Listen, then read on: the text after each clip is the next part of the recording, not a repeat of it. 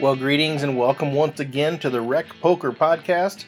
I'm your host, Steve Fredlin. Delighted that you have decided to join us as we get to know a little bit about Jonathan Kim, his background, his style, some of the things that he finds as keys to his success, and some of the biggest mistakes that he sees in others.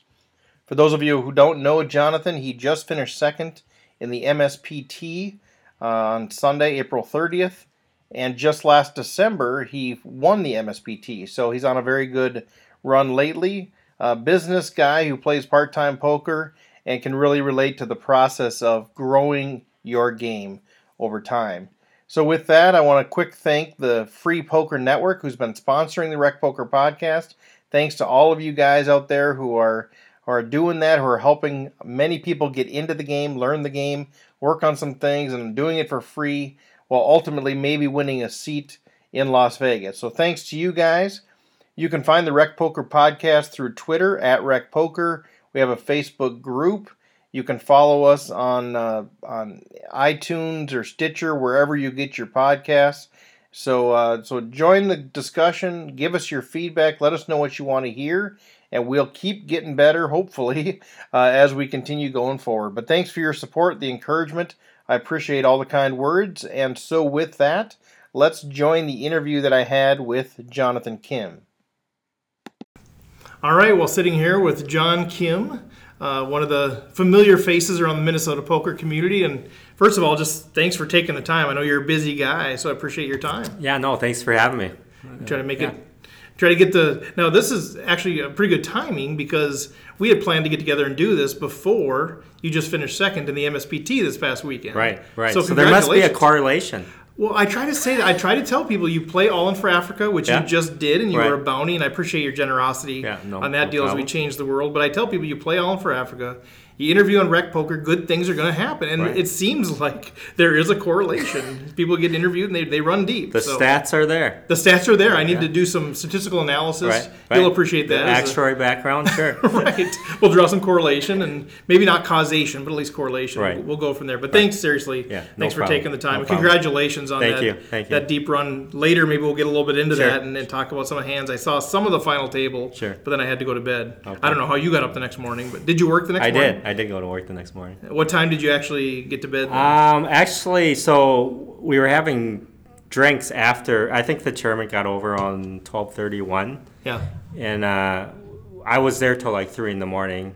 Okay. Um, having drinks with Brian Molesky and the, the whole crew. Chad and I saw Vic in the picture. Right. And Vic and uh, Sam De Silva. Okay. So fun. Yeah, I only got probably like three hours of sleep. Okay, it was worth it. Yeah. 60 some K? 66,000. Nice. Yeah. How is it that Vic ends up in all of the pictures? Is it just because he's such a great supporter and just a great Yeah, he's a good and... friend of mine, yeah. and um, he might have a vested interest. Oh, okay.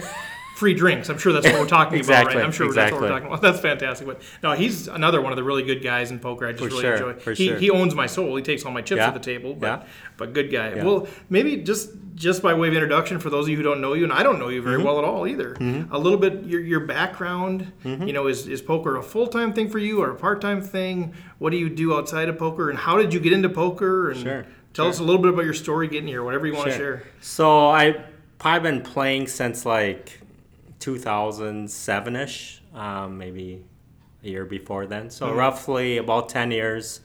Uh, I started playing online. So, Ultimate Bet. Okay. For those you yeah. remember that one.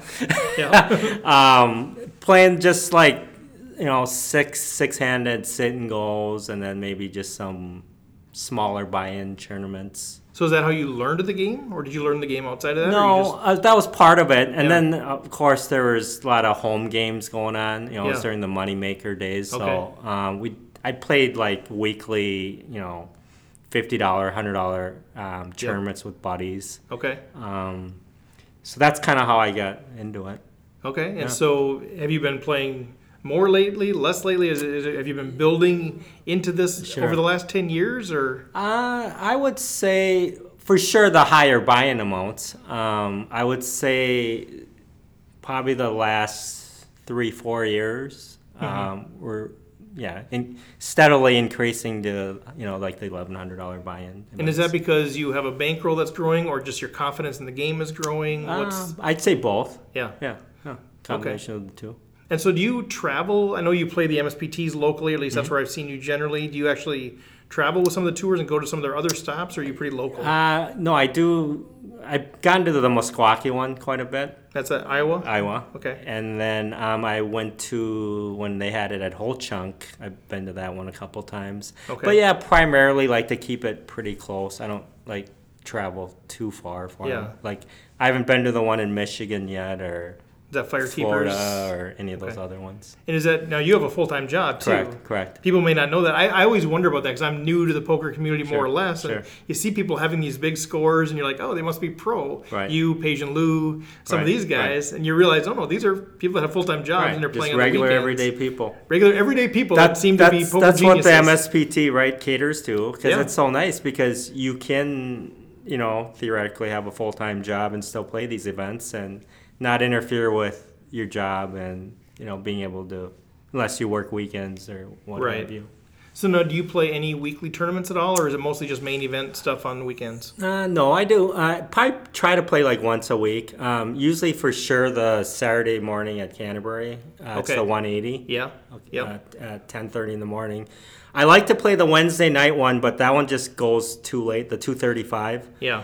I mean, it chops at like three in the morning, so it's it's it's difficult when you wake up at 6:30 in the morning. Yeah. uh, makes for a long day the following day. Yeah, you and I are in the same boat there. Yeah. I've, I've played a few of those, and you end up getting home at two, three in the morning, and Right, yeah, I get up, you know, about that time as well. And like, oh, So yeah, those are the two. Um, you know, once in a rare moon, I'll play maybe the 150 double stack at Running Aces. okay, But proximity wise, I play mostly at Canterbury just because I live closer to Canterbury, and Right. it's triple the drive time to running aces. right. It's got to be pretty, uh, a pretty good value for you to drive there and, and play that. right? Exactly, exactly. Okay, and so you're playing once a week ish. You're playing right around there. Yeah. either the, the two hundred dollars or the, the eleven hundred dollar buy. And that's that's your range. Are you doing anything online at this point? No, no. Okay, just Yeah. kind of let that go once. Yeah, I don't really have any interest in online. Um, I enjoy the live aspect um, so much more, and just, I mean, it's so iffy, so to speak. I mean, Right. I wouldn't want to keep any too much funds in any account, Right. because obviously Just feels like at any Black Friday, you know, yeah, you just don't know. Yeah. Okay. So how did you get? What was the interest in poker? You said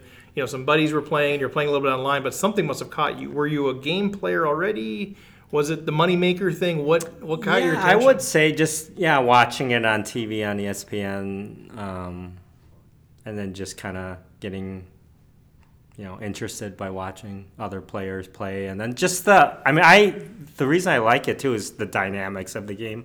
There's so many different personalities that pl- play the game, Yeah. and so many walks of life too, right? Yep. You have some billionaires playing next to you, and Yeah. you might have someone that's close to being homeless Yeah. and anywhere sure. Yeah, anywhere in sure. between. So I really enjoy um, that aspect of it. Um, you know, just different dynamics, and then also, I mean, I like to have fun at the table. You know, Yeah. it's it's a great for me. It's kind of a stress reliever. Yeah. Um, you know, where you just can kind of block out everything that's going on and just kind of play cards and have fun. Right. If you if you have a sort of sort of job that, that I've had in the past, and maybe that you have as well, the poker decisions, although stressful, are way less stressful than the daily decisions that you're making. So Right, It's, it's funny for some people to you know when, when they hear you say, "Well, this is actually fun for me," Right. even though you're making what could be stressful decisions. Right, Because relative to the rest of life, it's actually pretty relaxing. Exactly, exactly. So, do you do World Series of Poker at all? I do. Um, so I've probably gone the last uh, five, six years. Okay.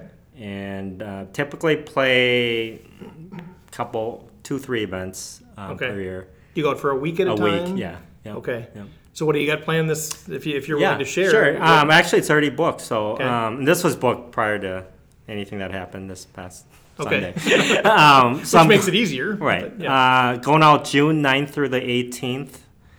Um, the one I'm really interested in or excited about is the marathon event. We're going to be out there during the same time. Okay, great. great. Okay. We'll have to meet up for a drink. Yeah, I'd love that. Are you deciding if you're playing it or not? I'm Kinda- definitely playing it. You are playing yeah, it, Yeah. Um, so I think that tournament's so deep. Um, you know, it's twenty six hundred dollar buy in with twenty six thousand chips and A 100 minute levels. Right. so. I think that's one where obviously the cream of the crop's going to rise to the. Yeah. You know, it's it's almost too good a structure. um, I'm thinking about maybe late registering for that event just because it's so long. Okay. Um, but definitely uh, want to have full energy and be focused Right. on that one. Um, and then I'll just play some around that one if I get knocked out early. Right. Um, you know, there's obviously plenty of events. Millions of tournaments Right. going on. Do you Right. play cash at all? I do. Okay, so if you get knocked out, would you play cash or would you I probably would. try to find another No, tournament? I, you know, uh, probably a mixture of both, depending on what's out there and what time I get knocked out. Okay. Um, and you know, relative to what's playing for a tournament. Right. And so I was looking a little bit at your your Hendon mob, which Sure. Mm-hmm. people have different opinions on, on that, but some pretty good pretty good stuff out there for you. Yeah. Uh, for for a guy who just plays once a week or whatever, uh, all time money two hundred eighteen thousand dollars. Uh, your best one hundred eight thousand, which is interesting to me because that was just this past fall December, or past just winter. Yeah, December. Yeah. So you you won an MSPT at Canterbury, right? Right. And now here you are. The next this is the next time it was at Canterbury. Right. Second place. Yes. So I was trying to go back back to back. Yeah, we're pretty disappointed Yeah. in you. Yeah, I know. That was where you let us all down. well, that's a, but seriously now. Obviously, there's a variance plays a part Sure, of this, but sure. that's pretty exciting to go to go back to back first second. is. No. no, Take 170k out of Very the excited. Prize very pool. excited about the result. Okay, and then uh, I see your all-time money rank in Minnesota is 107. Uh, anyway, great, great stats out there for you. Um, I, I did see a lot of the Canterbury 180 dollar, all those the wins Correct. out there. So Sure. uh, not everything, but pretty good numbers for a guy who plays just once in a while. So do you feel like your game is continually getting better? Do you feel like you've peaked? What? Uh, I would say it's continually getting better. Um, there was a stretch where I just ran super bad for like Yeah. two and a half years. Yeah, I mean, literally. And it was, you know, I'd get it in with kings against queens, and Yeah. queen would come. You know, just everything that poker players go through. Right. Um, where you, you know, you just you expect the inevitable, and it happens. Yeah. So I mean, and that's the game, right? and it's so good for people to hear this. We've had several people talk about that. You know, I'm a statistics guy, so I can understand variance, and I can understand distributions, and I can understand if it's 10% of the people paid, Yeah. you're, you're going to go through 15, 20 tournaments Right. without cashing or more. Right. You know, but I think for a lot of people, that's really hard for them to to accept. Yeah. And so, you know, for you, if it's two and a half years of just feeling like you're in this drought, how did you emotionally handle that? Did you kind of go to the logical side and just say, well, this is going to happen? Or did you quit playing for a while? Well, how did you handle um, that? I have a good support group. I mean, I've met a lot of great friends through poker. Yeah, for Um, sure. So it's that's been really great. But more just you know, I, I was told you can't be results oriented, and it, Yeah. you know, like you say, it's that's pretty much what you have to stick with, and just kind of play your game, and you know, hopefully it turns around because it's and it has. yeah, correct. But yeah, getting kings against queens, you're going to take that every time. But Right. in reality, you are going to lose Right. one out of five of those or whatever the number is. Right, right. Okay, so you just kind of kept plugging. Now, are you? I know you have uh, some quantitative uh, background. Are you somebody that tracks everything?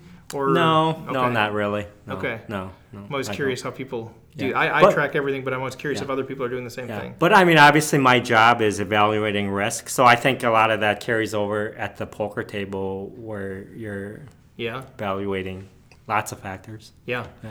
Okay, So, that's why I probably enjoy the game too. Yeah. Yeah. but you, seem like a social guy. I know you. Had, yeah, you no, I, I like to have fun at the table, and uh, you know, and I I try to. I mean, I think it's important to like win, lose, or draw with grace and Mm-hmm. have fun. And I'm usually smiling at the table regardless of Yeah. what happens. Well, part of that is if you understand variance, it's a little bit easier Right. as well. But it, Right. it can be frustrating for sure. Oh, for sure. Especially in big spots. Yeah. But so if you look at the success that you've had over the last 10 years, well, you've had failure too. You've had Mm-hmm. success. I mean, obviously, right now we're talking about the peak of the peak. I mean, back to back first, second, 160K, all these things. Right. But looking at your game in its entirety, what would you say are the, the keys for why you're successful or why your game is improving? Like, what are those things that you do or how you approach the game that you feel like these are actually the critical things for whatever success I've Uh, had? well, I think staying the course, like I stated, you know, just keep plugging away. Um, I think patience is a huge part of the game, so you have to be patient.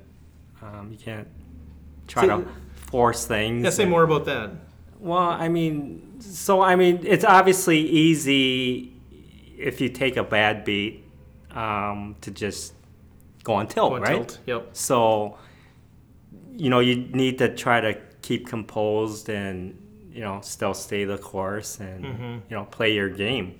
I, mean, I see so many players where they do go on tilt, Yeah, for right? sure. and it's Yeah. very apparent. And you know, not to say that that I haven't, you know, and maybe internally I go on tilt, Right. but I, I try to stay even keel. So do you have any anything that you do mentally to help you avoid tilt, or is that more of your personality? I think it's more my personality and just Uh-huh. trying to have a positive outlook on everything. I'm more of a glass half full guy versus Yeah. you know glass half empty. You know how you Yeah. see it so many times where players pretty much defeat themselves, or you know they'll get it in a head and say, "Oh, you're going to hit your card." Well, Right. if you're thinking that way, so the power of positive thinking has a lot to do with it, in Mm-hmm. my opinion. Okay. Uh, some people are just negative thinkers, They are, yeah. are self-defeating that way. Yeah, and I don't know how much that actually parlays into the practical. Some people say it does, some people say it doesn't. But I think even to the point that it affects your behavior and, your, and your appreciation for the game and your attitude toward the game. You know, if you're going in always thinking I'm always going to get sucked out on, whether that actually changes something and you do more often, I don't know. Right. But it certainly, I think it pec- impacts you emotionally, and I think you it can drive you to play suboptimally because I, I've seen people be afraid to get it in with top two pair Right, right. you know, in a spot where clearly you got to get it in mm-hmm. because they just know the person's going to hit the flush. Yeah. You know, eh, and, yeah. and so you start playing, I think, suboptimally as a result. in my opinion, too, I don't think you can play this game with fear. You know, Hmm. you have to. I'm gonna quote Vic Pepe here. Sure, He's he, this is his quote. he says he's gonna get T-shirts made out of this too. nice. He says uh, you have to go there to get there. So yeah. if you're not willing to take the risk, you know, it's a risk reward type of thing. You Yep. know, so obviously he, he plays an aggressive style. And Well, and Vic is willing to go there, and he always gets there with me. So that's there you go. well, actually, he just he just knows I'm always bluffing. That's Yeah. the thing. One of, one of these days, Vic, I'm actually going to have it. he always tells me you had, you had your hand in the the cookie bluff- jar again. Bluff catcher. He's the bluff catcher. Yeah, he Yes, called me down the bottom. yeah. No, he won't, he and, was that's right. that's Yeah. part of his game too. That's obviously adapting to the players too is Well, a big right. part of the game. Yeah, of course. Right. Yeah, he's not he's not calling down everybody with bottom pair. Right. But he'll call me down with I bottom mean, pair. there are certain people. I know I can bluff with a Right. high degree of probability that's going to be successful, and there's some that, you know, it's pretty much zero. And so, how quickly can you pick up on that at the table? Obviously, you have experience with the number of players, you already know that. But when you're playing a tournament, you're encountering new people all the time. How quickly can are you able to identify these? Okay, this is somebody that I can bluff. This is somebody that, boy, if they're in the hand, they probably got the goods. I and mean, there's a gonna lot of things. Um, I mean, obviously, there's body tells. There's, I mean, you have to pay attention to the hand histories, right? I Mm-hmm. mean, you can gather a lot of information just paying attention to the hands they're playing. Yep. Um, Do you tend to remember those things, or let, us say, for example, you know, a specific hand happens and somebody does a specific action, they do it again. Um, are you remembering those specific actions, or are those things something you're putting to memory and just helping build a profile of that person in general? no, I try to actually remember it for Okay, the short wow. term. okay. Yeah, yeah. I think that's one of the things that a lot of us less experienced players feel overwhelmed by because we'll hear people talk about, oh, I remember this and I remember this and I remember this. And they, you know, they opened seven times and four times they had, you know, whatever those things are. And Right. it, it feels so overwhelming Yeah. for some of us. We're like, throw up our hands in the air and say, I, I don't know. Right, right. Um, but so you you have the capa- capability at least to remember a lot more maybe than others, and and then the key is not just remembering it because I, I say this all the time. Like I can notice, ooh, I noticed there they went to four x instead of three x, and here's what that means. But then 30 minutes later, I forgot Right. what that actually meant. so you have to be able to recall it as right. well. in, in that in certain spots, correct? Okay, so that's something that you that's a tool that you utilize. I do. Okay, so thinking about the final table Right. that just happened this last Yeah. weekend, I was able to watch some of it, but Okay. then some I wasn't able to watch it yet, but Okay, well, you, you did pretty well. You got second. I'll- Spoiler alert. Okay. Um, I was able to watch it a little bit, and I saw you get you got rivered at one point. right. Uh, I think you had sevens, Sevens and against ace queen, yeah. And a Yep, queen on the yep, river, yep, and you know, watching you handle that, you were smiling, you're laughing the whole time, and I mean, obviously, it's not fun, Right. You know, but I saw your attitude seem to continue the same way. Right. Again, is that is that something that you just you've trained yourself to do, or that's just you just see poker as I can't take it this seriously, or Right. I think What- a combination of uh, both of those, and I mean, you can't change the outcome, right? I mean, for me, it's getting it in good, Mm-hmm. and then whatever happens after is the focus on the decision? decision, right? Yep. Yeah. So, Okay. I mean, I'll take sevens against ace queen all day, right? Yeah. Well, you'll, you'll be interesting to see uh, what what your thoughts are as you watch it and see some of the other players' actions. There's a, a couple players that I thought were doing some really interesting Mm-hmm. things, some tight folds. I think you'll be interested to see Yeah. some of that. And then piggybacking on that is, you know, there was a lot of spots there where I, I felt I was ahead, but I didn't want to coin flip against who, the opponents for my tournament, you know, on the line there. So say more about that. What what went into that? Was it ICM considerations in terms of the payout structure, or you felt like you had an edge that you could outplay them if you didn't, Just hang. you don't need I- to take yeah, flips? exactly. I would say, yeah. I mean the chip values, and then you know being able to maybe outplay them in the long run. Yeah. um, and then just getting it in in better spots where I feel I'm more of a favorite. So you had enough chips where you could say, I can wait for a better spot. Right, right. I so do. I mean, there was a hand against Loki. I, felt I was pretty good with the Jack. I think I believe I had top pair, Okay. but there was a combo draw out there Yeah. with a straight and a flush draw. Uh, I think he opened bet I three X and then he went all in and. I mean, th- that's a prime example of Right. like, I know I'm ahead, but statistic- statistically speaking, he's Yeah. He might He's got a lot of equity there. Right. One draw or the other, or maybe right both. Mm-hmm. right, and then, and then if he gets there, then I'm out. Yeah. know, so Okay. and uh, that was five or six handed. Okay, I don't think I made it quite that far, Okay. so I'll go back and watch the rest of that. But so looking at looking at that, so other, you know, I guess this is embedded sort of in your success. But as you play the 180s or you play these 1100s, clearly there's going to be buckets of mistakes that you see people making all the time. The, the less experienced players. Can you talk a little bit about that? Like, what do you see as the biggest mistakes people are making, or categories of big mistakes that you see? Mm. Well, I would- top of the list probably bet sizing. Um, you have people 20x raising pre Yeah. when the blinds are you know Right. 25 50 or 50 100 so i would say that's probably the top one So do you see that even in the the 180s and the 1100s? some somewhat Really? yeah, yeah. Okay. yeah I, I see players where they have aces and they're like i'm not losing with those Yeah. but right you're not gonna make losing a lot of value. right Yeah, over the long run for right, sure. Right. Yeah. right. Okay. Um, so and then just players not paying attention to the game. Um, you know, either they'll have headphones on and not know what's going on, and Mm-hmm. there's a raise and all in, and the, the player thinks he's just calling the They throw a initial raise. in. Yeah. You know, so I mean, that- just obvious things like that. Okay. Um, and then maybe not playing to their stack size and position. Say more about that playing to your stack size. What do you mean by that? Well, so if let's say you have three times or four times the um, stack that's going all in against you, Yep. or maybe even higher. Let's just say eight times, Okay. um, and the player goes all in, and you have them covered eight to one, ten Yeah. to one, or whatever. Yep. You should call pretty much with any two cards there, Okay. and where you see a lot of players fold. So why, why would you say that? Because just because those chips. Well, mathematically speaking, too, is it, for me is like say they probably have two face cards, so I would pretty Sure. much rather have low Eight, cards six. or some live cards where Okay. you're not as uh, underdog as you think, Mm-hmm. or the, or the equities there for you to call with your stack size. would that be if theirs. you raise pre, or are you saying just even just calling with if your Both. last stack out of the big blind? Well, Okay, so part of that, I mean, I've heard theories. uh, This is interesting Yeah. to me because I've heard the theory of, well, you don't want to double up the the short stack, but obviously you want to build your own stack and Right. knock people out. Right.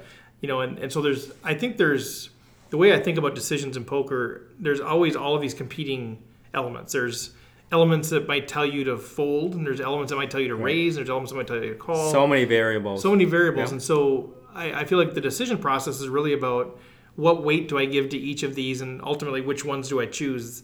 And so I'm curious in that particular decision, what what's the key driver for you to make that call? Well, it would it would also depend on like, are we close to the money? Okay, and you know maybe that player wants to just squeeze into the money too where so they wouldn't be shoving, shoving right a huge hand. right right Okay, um interesting. they, and then just total stack size um But you're looking at it more from from an equity Right, perspective. So if you have enough chips, the utility curve is pretty flat at that point. What you lose and what you gain isn't really huge. Correct. So you're looking at it more of okay, if I have forty percent equity, or whatever the number is, or at least forty percent equity, this is a call Correct. because of the chip, the the, the pot size, Size. and all of those right. things. Right. Okay, so do you do that, and then you see people berate you when you win the pot? And, They do. yeah. Yeah. You called with three eight off. Right. yeah. Yes, I did. yes, yes, I did, and thank you. Yeah, Yes. yeah, Okay. yeah. So other other mistakes that you see people make Uh, I've heard you know miss missing their bet sizes is a big one. Not paying Pay attention, attention. is a big one. right. Um. I mean, I think negative attitudes, or Hmm. you know, or people who go on tilt, right? Yep. I mean, I guess that goes hand in hand. Um, Yeah. where they're just Well, some people just have a negative attitude all the time, even True. if they're winning. true. Right? I, I, I know a few people. Right. Right. Okay. Um. So yeah, I would. Okay, so you just think that can drag down their game, or Right, and they're not playing optimally when Yeah. they're doing that, right? yeah? No, I totally agree.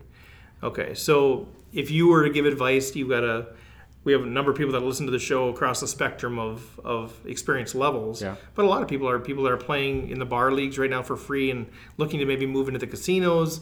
People playing home games, moving to the casino. People playing the 30 and 50s, looking to move up to the hundreds and the 280s, and mm-hmm. people moving up there to the 1100. So people across the spectrum. But you know, as you have people out there listening right now that are just trying to figure out where do I pay attention? What what are the things that I should pay attention to the most? Maybe they're covered by the mistakes that you that you already talked about. But what advice would you give for people that are fairly new into the game as far as what are those things you most critically need to know? You have to master this before you move on to the next thing. What are Well, those? I things? would say first and foremost is you need to have fun. Hmm. I mean, right? For me, yes, because it's, it's a hobby for Yeah, me. I could be fishing. right, I choose right, to play poker, and I want to have fun. Right. Um, but a lot of those things that I touched on, you know, and I, I think obviously the level of play is going to drastically vary from a bar league, you know, To the free 1100. to the 1100. So, you know, maybe the you know the smaller buy-ins is where you you know experiment with doing different things that aren't conventional. Mm-hmm. You know, open raising with maybe a inferior hand and kind of you know practicing bet sizing with with those hand ranges. Mm-hmm. Um, you know, I used to play the fifty dollar tournament at Canterbury a lot, and Yeah. I actually had a lot of success with them. Yeah. Um, but I think I learned a lot of you know things just playing even those tournaments. Mm-hmm. I I mean, I played. I I mean, generally speaking, I'm an aggressive player, Yeah. um, which would I mean those fifty dollar tournaments don't have great structures. Right. So You have to. Right. Move. So and then you have a lot of players playing those that are playing ultra tight, and it's that's not conducive to that that Right. structure of a tournament where they're not adjusting their game. Right. Yeah, you got to go there to get there. Yes. Yes, Vic. That's awesome. Okay, so I think because you still see those same mistakes, you know, people not really paying attention. Their open, their opening range is the same under the gun as it is on the button. Fun. Right. So you see some of those things at those the lower buy-in tournaments. I think that's something for people to really try to pay attention to as well. So I'm going to give you a, a vague scenario. This is intentionally vague. Okay. Uh, normally, when you break down a hand, you've got all of the information and you're kind of an- analyzing it. Right. But the reason I do this is to find out from your perspective what pieces of information are missing that you absolutely need to know are the most critical for you to make this decision. Sure. So it's intentionally vague. So here's the situation. So you are on the button. Under the gun raises. The cutoff. what? I'm not going to tell you that. Oh, this, this is the intentional vagueness. Oh, okay. This is why we don't need to write anything Oh, down. okay, So know, it's super vague. Like that might be one of your questions. But so under the gun raises, the cutoff calls, and you have ace jack. That's all I'm going to give you intentionally. Okay. Like what is missing that you absolutely have to have no to make a decision on what to do there. Okay. Well, obviously, what are the blinds? Uh, what's the open raise? Um, what's the stack size of the two that are doing the raising? Um, I mean, those are most Yeah. important. And then where were you at in the tournament with how many entries and how many are left? Um, what has been their style play? Um, you know, have, have they been opening light? Have they been? Are they just total nits where they played? You know, so let's say the open raiser has played one hand in the last hour. Right. I'm going to give him a little bit more credit than someone obviously who's open raising pretty much anywhere and often. And how do you think about when you say give me more credit? Is that basically just narrowing his range? Do you do you think is your framework of thinking about a hand? Do you think about it in terms of their range, or do you just generally think they're tighter, so I should I should be tighter? No, their range, yeah. their range, and their their how they're playing. Okay. Right. So you mentioned stack size. Everybody talks about stack size. So I always want to dig into that. So what does that matter? I mean, if they have 60 and you have 20, or they have 20 and you have 60, why does that matter in your decision? Uh, well, it matters because what's your risk, right? Uh, you want to know and what your value you're getting um, and pot sizing. Um, know, I I I'm notorious for always asking for chip counts when people call in because I mm-hmm. want to know exactly what my risk is Yeah. relative to where the blinds are and how many chips I have versus how many they have and what's already in the pot. Mm-hmm. So you have to factor all that in. Okay, so if they have you covered, more risk, obviously. Right. You have them covered, it's less risk. Is that generally how you think about the stack size? In the simplest form, yes. Okay, does their stack size somehow change like what you'd range them on if they're if they're raising with 20 big blinds versus raising with 60? Does that change how you might range them or not really? It's more about your risk perspective. Yes. Okay. Yes. See, I'm trying to learn the Yeah, game. I'm yeah, trying to soak all the information. And, that I well, and, that, and that brings up another topic is I think you need to pay attention at all times on uh, stack sizes. That's a mistake that players don't. I I mean, how many times do you see a player calls an all in? They're like, "Oh, I didn't think you had that much." Well, right. that is crucial, right? Before Right. you make that decision. So do you are you um, paying attention to that all the time and having a general idea in your head of like how many big blinds people have, or just who's big and who's little? Generally, just rough estimates on Okay. what what the stack sizes are. First thing I do when I get moved to a table is I scan the whole table Mm-hmm. and kind of get a mental, you know, count of what everyone's got. And is that for just so you have the knowledge in general, or is there something there about you move there and you go, okay, in general, I might want to avoid that person, avoid that person, you know, avoid the short stack, avoid the big stacks, and attack the middle, or is Not it just necessarily. is it just general Just awareness? general information, yeah, awareness. Okay. Because I'm always interested about this because uh, obviously I know stack size has an impact, but as I've been doing these interviews, it's always coming up. And I think um, I think for myself and some of the other less experienced players, there, there's something more there about stack size that we're not quite getting. Right. And so these these conversations are helpful. I think for those of us who are trying to improve in our game, and I think a big thing of what we're trying to do with the Rec Poker podcast is to grow the game and to give people more confidence. And so these these ideas of stack size, I think, is something that's gelling with me. And maybe all the listeners are going, "Hey, you idiot! You still don't get it." But but for me, it's, helpful to hear Right. because people have little different nuanced ideas on how they think about Sure. stack size. And one of the things then for me to as you talk about that is I feel often like I'm on information overload. Um, as I'm trying to learn the game and trying to be involved in the game, stay engaged in the game, I feel like I'm at the table or I move to a new table, like you said, and I'm like, okay, now I need to know they have 18 big blinds, they have 24, they have 46, they have 13, they have 97, they have 48, they have 36, and somehow I'm supposed to know that's, Right. and I can't even really remember how many I have without recounting every hand, you know. And so I think there's some people I think have the mental capability or capacity to do all of that. Right. I think for those of us that are struggling, like, okay, I can't remember how many chips I have. It's hard to keep track of all of those Sure, things. Are, sure. Do you feel like you're able to keep that? Just is that just a general? You've got that. Yeah, I just have to do that? a, I guess, knack for Yeah. retaining information and kind of hold, yeah, holding it. So what would you say for people that, that can't? Like, let's say I can't remember all that stuff. Is should I? And I know you can't relate to this because you have the capability. Um, but should people be just generally aware of who are the big stacks and small stacks, or should they just wait till they're in a hand and say, okay, who's left after me, and then pay attention to that? I, I would say, yeah, breaking that down, maybe just wait till the hand is going on and then just taking your time and, yeah, assessing it.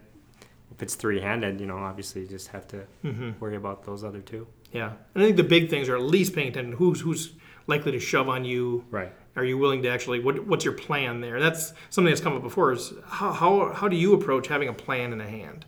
I know that's one thing that keeps coming up. Is that one thing recreational players don't do very well? Is have a plan. Mm-hmm. So when you enter a pot, whether it's you know your your you're flatting a, a raise or you're three betting.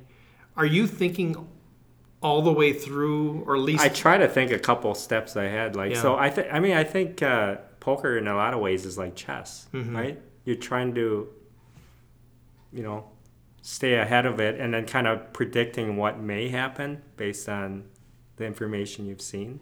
and how so you I'm doing bet sizing possibly according to that.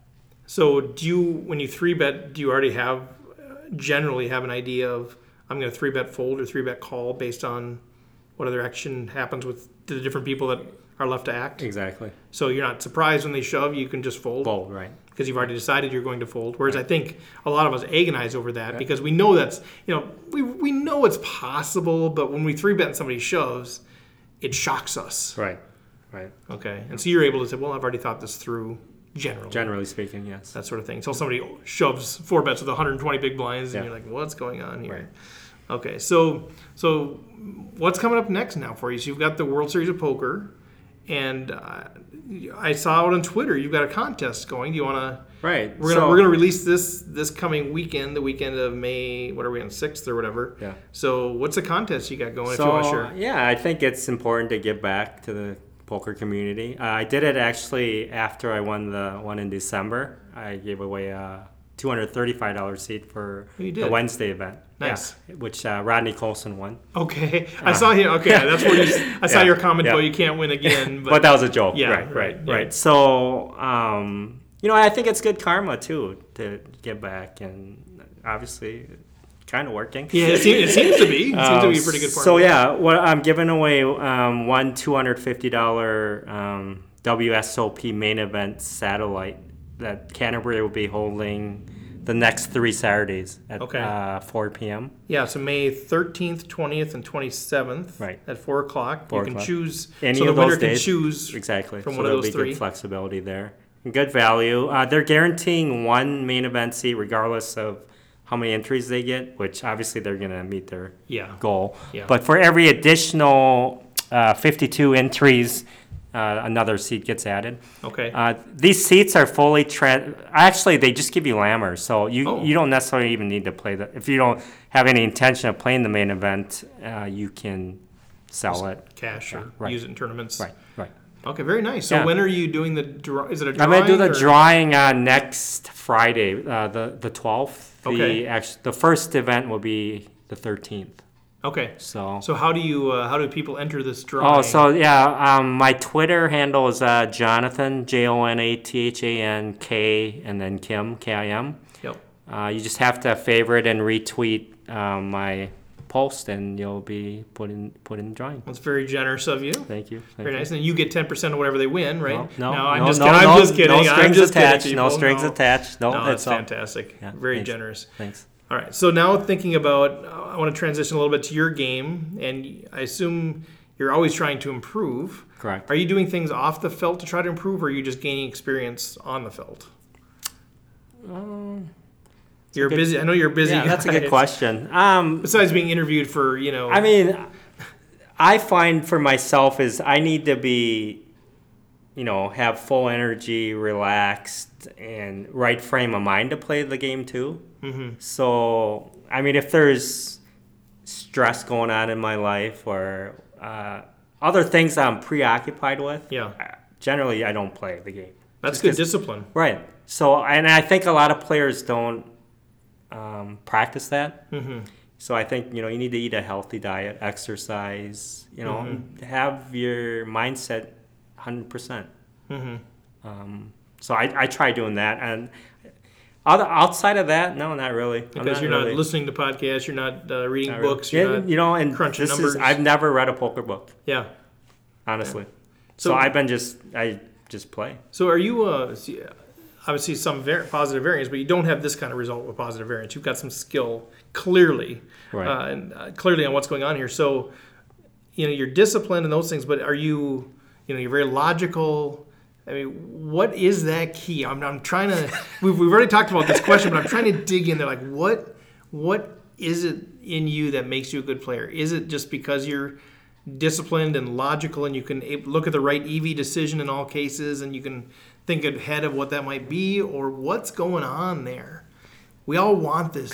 You know, we all want to go first and second in the MSPT. Right, and, right. Um, yeah, you, do you think that's it's just good- a, just that's a, gift, just the way you're wired? No, uh, you know, it's. I mean, I think I I've earned a lot of respect at the felt too. For where, sure.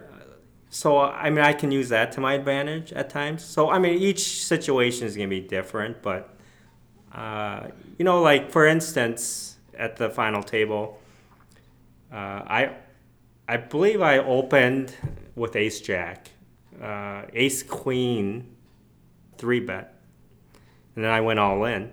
He's got most of his stack in there, Yeah. where I, that should be an auto call, right? Right. But he folded. Mm-hmm.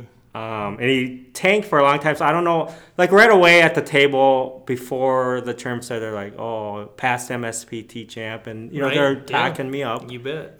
Um, It's a great they story. Said, they said they were going back to. back. So I don't know if that had something to do with it. And he's like, "Well, he's obviously He wouldn't do this than right, right. So there's an example. Okay. Um, and you know, just So, so you think using that. potentially there's some additional fold equity from being a, a known player? Correct. Correct. People want to avoid the pots with you. I mean, I suppose it works sometimes the opposite way, where people want to Knock take you you out. out, but that's Right. probably earlier in the tournament. Correct. Correct. Okay. Yeah. Interesting. So, are, were you a, were you a game player before you got into poker? Have, have you always applied your logic in terms of whether it's chess or other strategic logic types games? Uh, no, not really. Does Monopoly count? Sure. Yeah. Okay. Yeah. Because that's, that's, that's super high skill there. You'd have to introduce some new, ro- Battle new rules. to- Battleship. yeah. Right. Exactly. Not risk. You're not a risk player. Uh, yeah, I played a little All right, risk. all right. Yeah, yeah. How would how would um how about competitiveness? Do you consider yourself a highly competitive person? You know, on a scale one to ten, probably like maybe a seven. Okay. Yeah. So so do you For me, it's more about having fun. Yeah. Yeah. Yeah, it's interesting. I'm trying to reconcile all that. You know, you know, obviously you've got some natural ability there too, but often you hear about people that are successful because they have just out of sheer will, or it's just sheer you know learning and applying, or it's just they're just ultra competitive, or they've got a history of playing all of these different logic games. Um, for you, what I, I like about it is just it's you know you're you're a guy that's a business guy out there playing poker, having fun, getting to know people. Clearly, you're a very bright guy and you can apply those things. But I love the story of that Right. because it doesn't feel like you have to be a pro and spend hundred, hundreds of hours preparing. You can just go out there, have fun, and, Right. Right. and, and be disciplined. It brings up another point when you say uh, how do players improve is there's uh, so many players out there that don't adjust their game. They play the same style of play, Mm-hmm. and you know to improve your game, you have to change your game, right? Mm-hmm. Yeah. um, you know, I, maybe you're just way too tight. Okay, you only play aces or kings, Right. So you have to widen that range and like you know be willing to take the risk reward. Mm-hmm. You know, there's a lot of players that complain, "Oh, I never have chips." Well, Right. Because the only time you play a hand, everybody folds right, because they know exactly, you have aces exactly. So I, I think for you know those early, you know, the more beginning player levels, it's it is learning to adjust your game and also recognizing what needs to be maybe tweaked in your game. Yeah. right?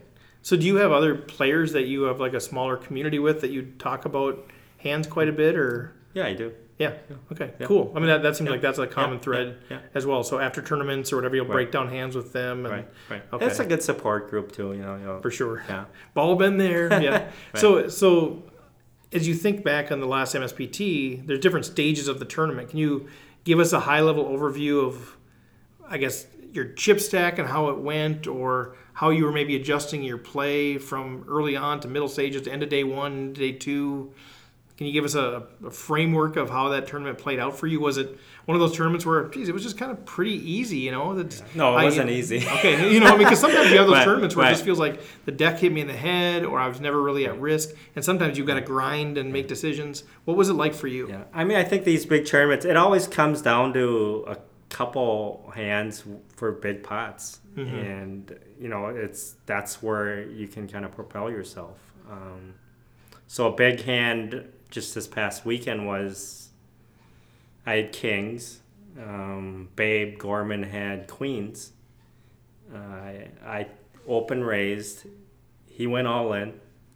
Obviously, I call.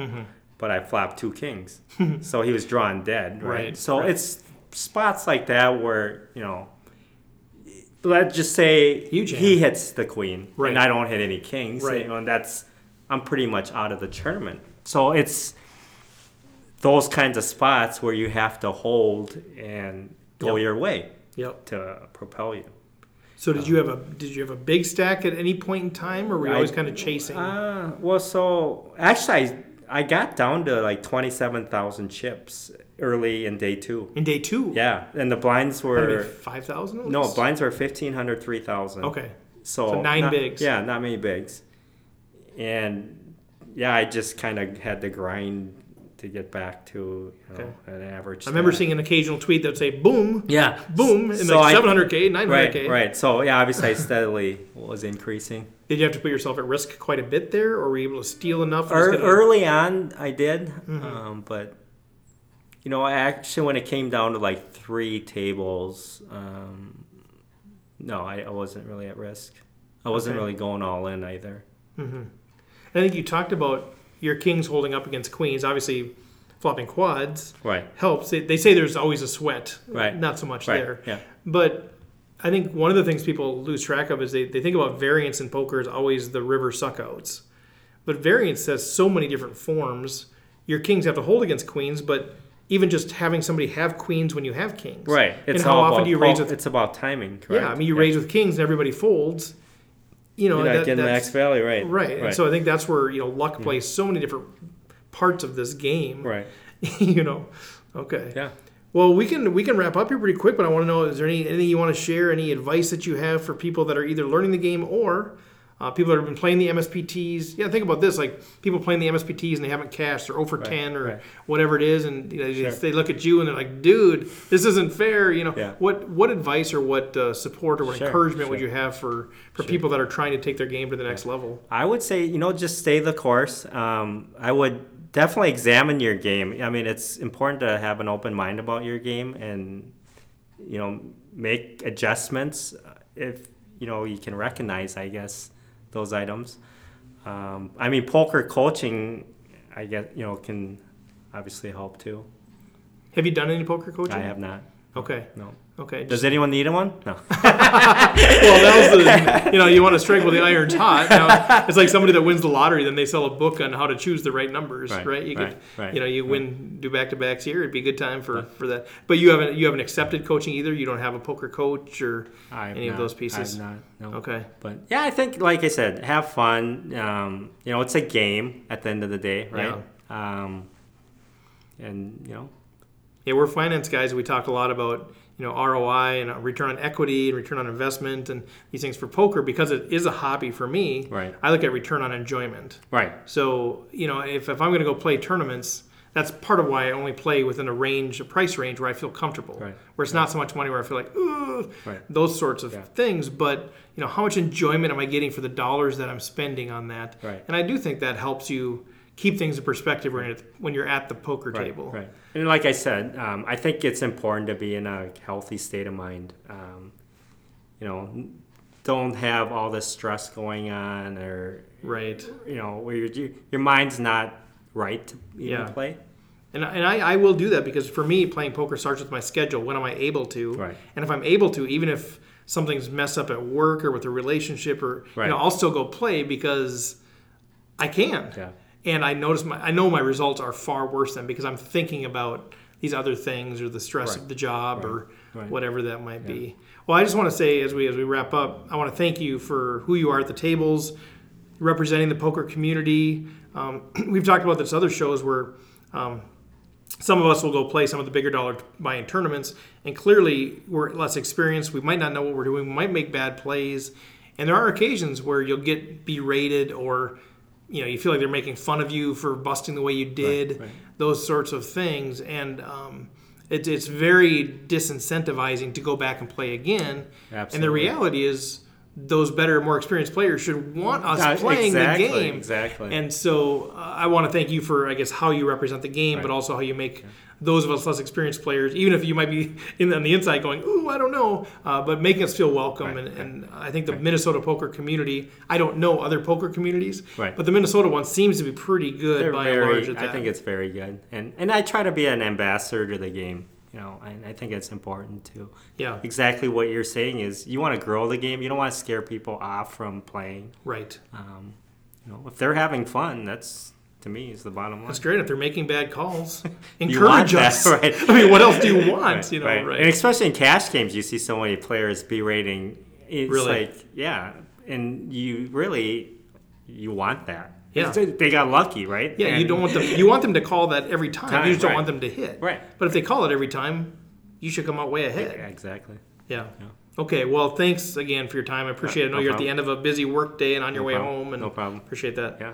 Thanks for having me. I'd love to touch base with you later to break down specific hands if you're open to that. Sure, sure. Okay. So we'll Yeah. circle back on that deal. Yeah. All right. All right. Thanks, Thank John. you. Yeah.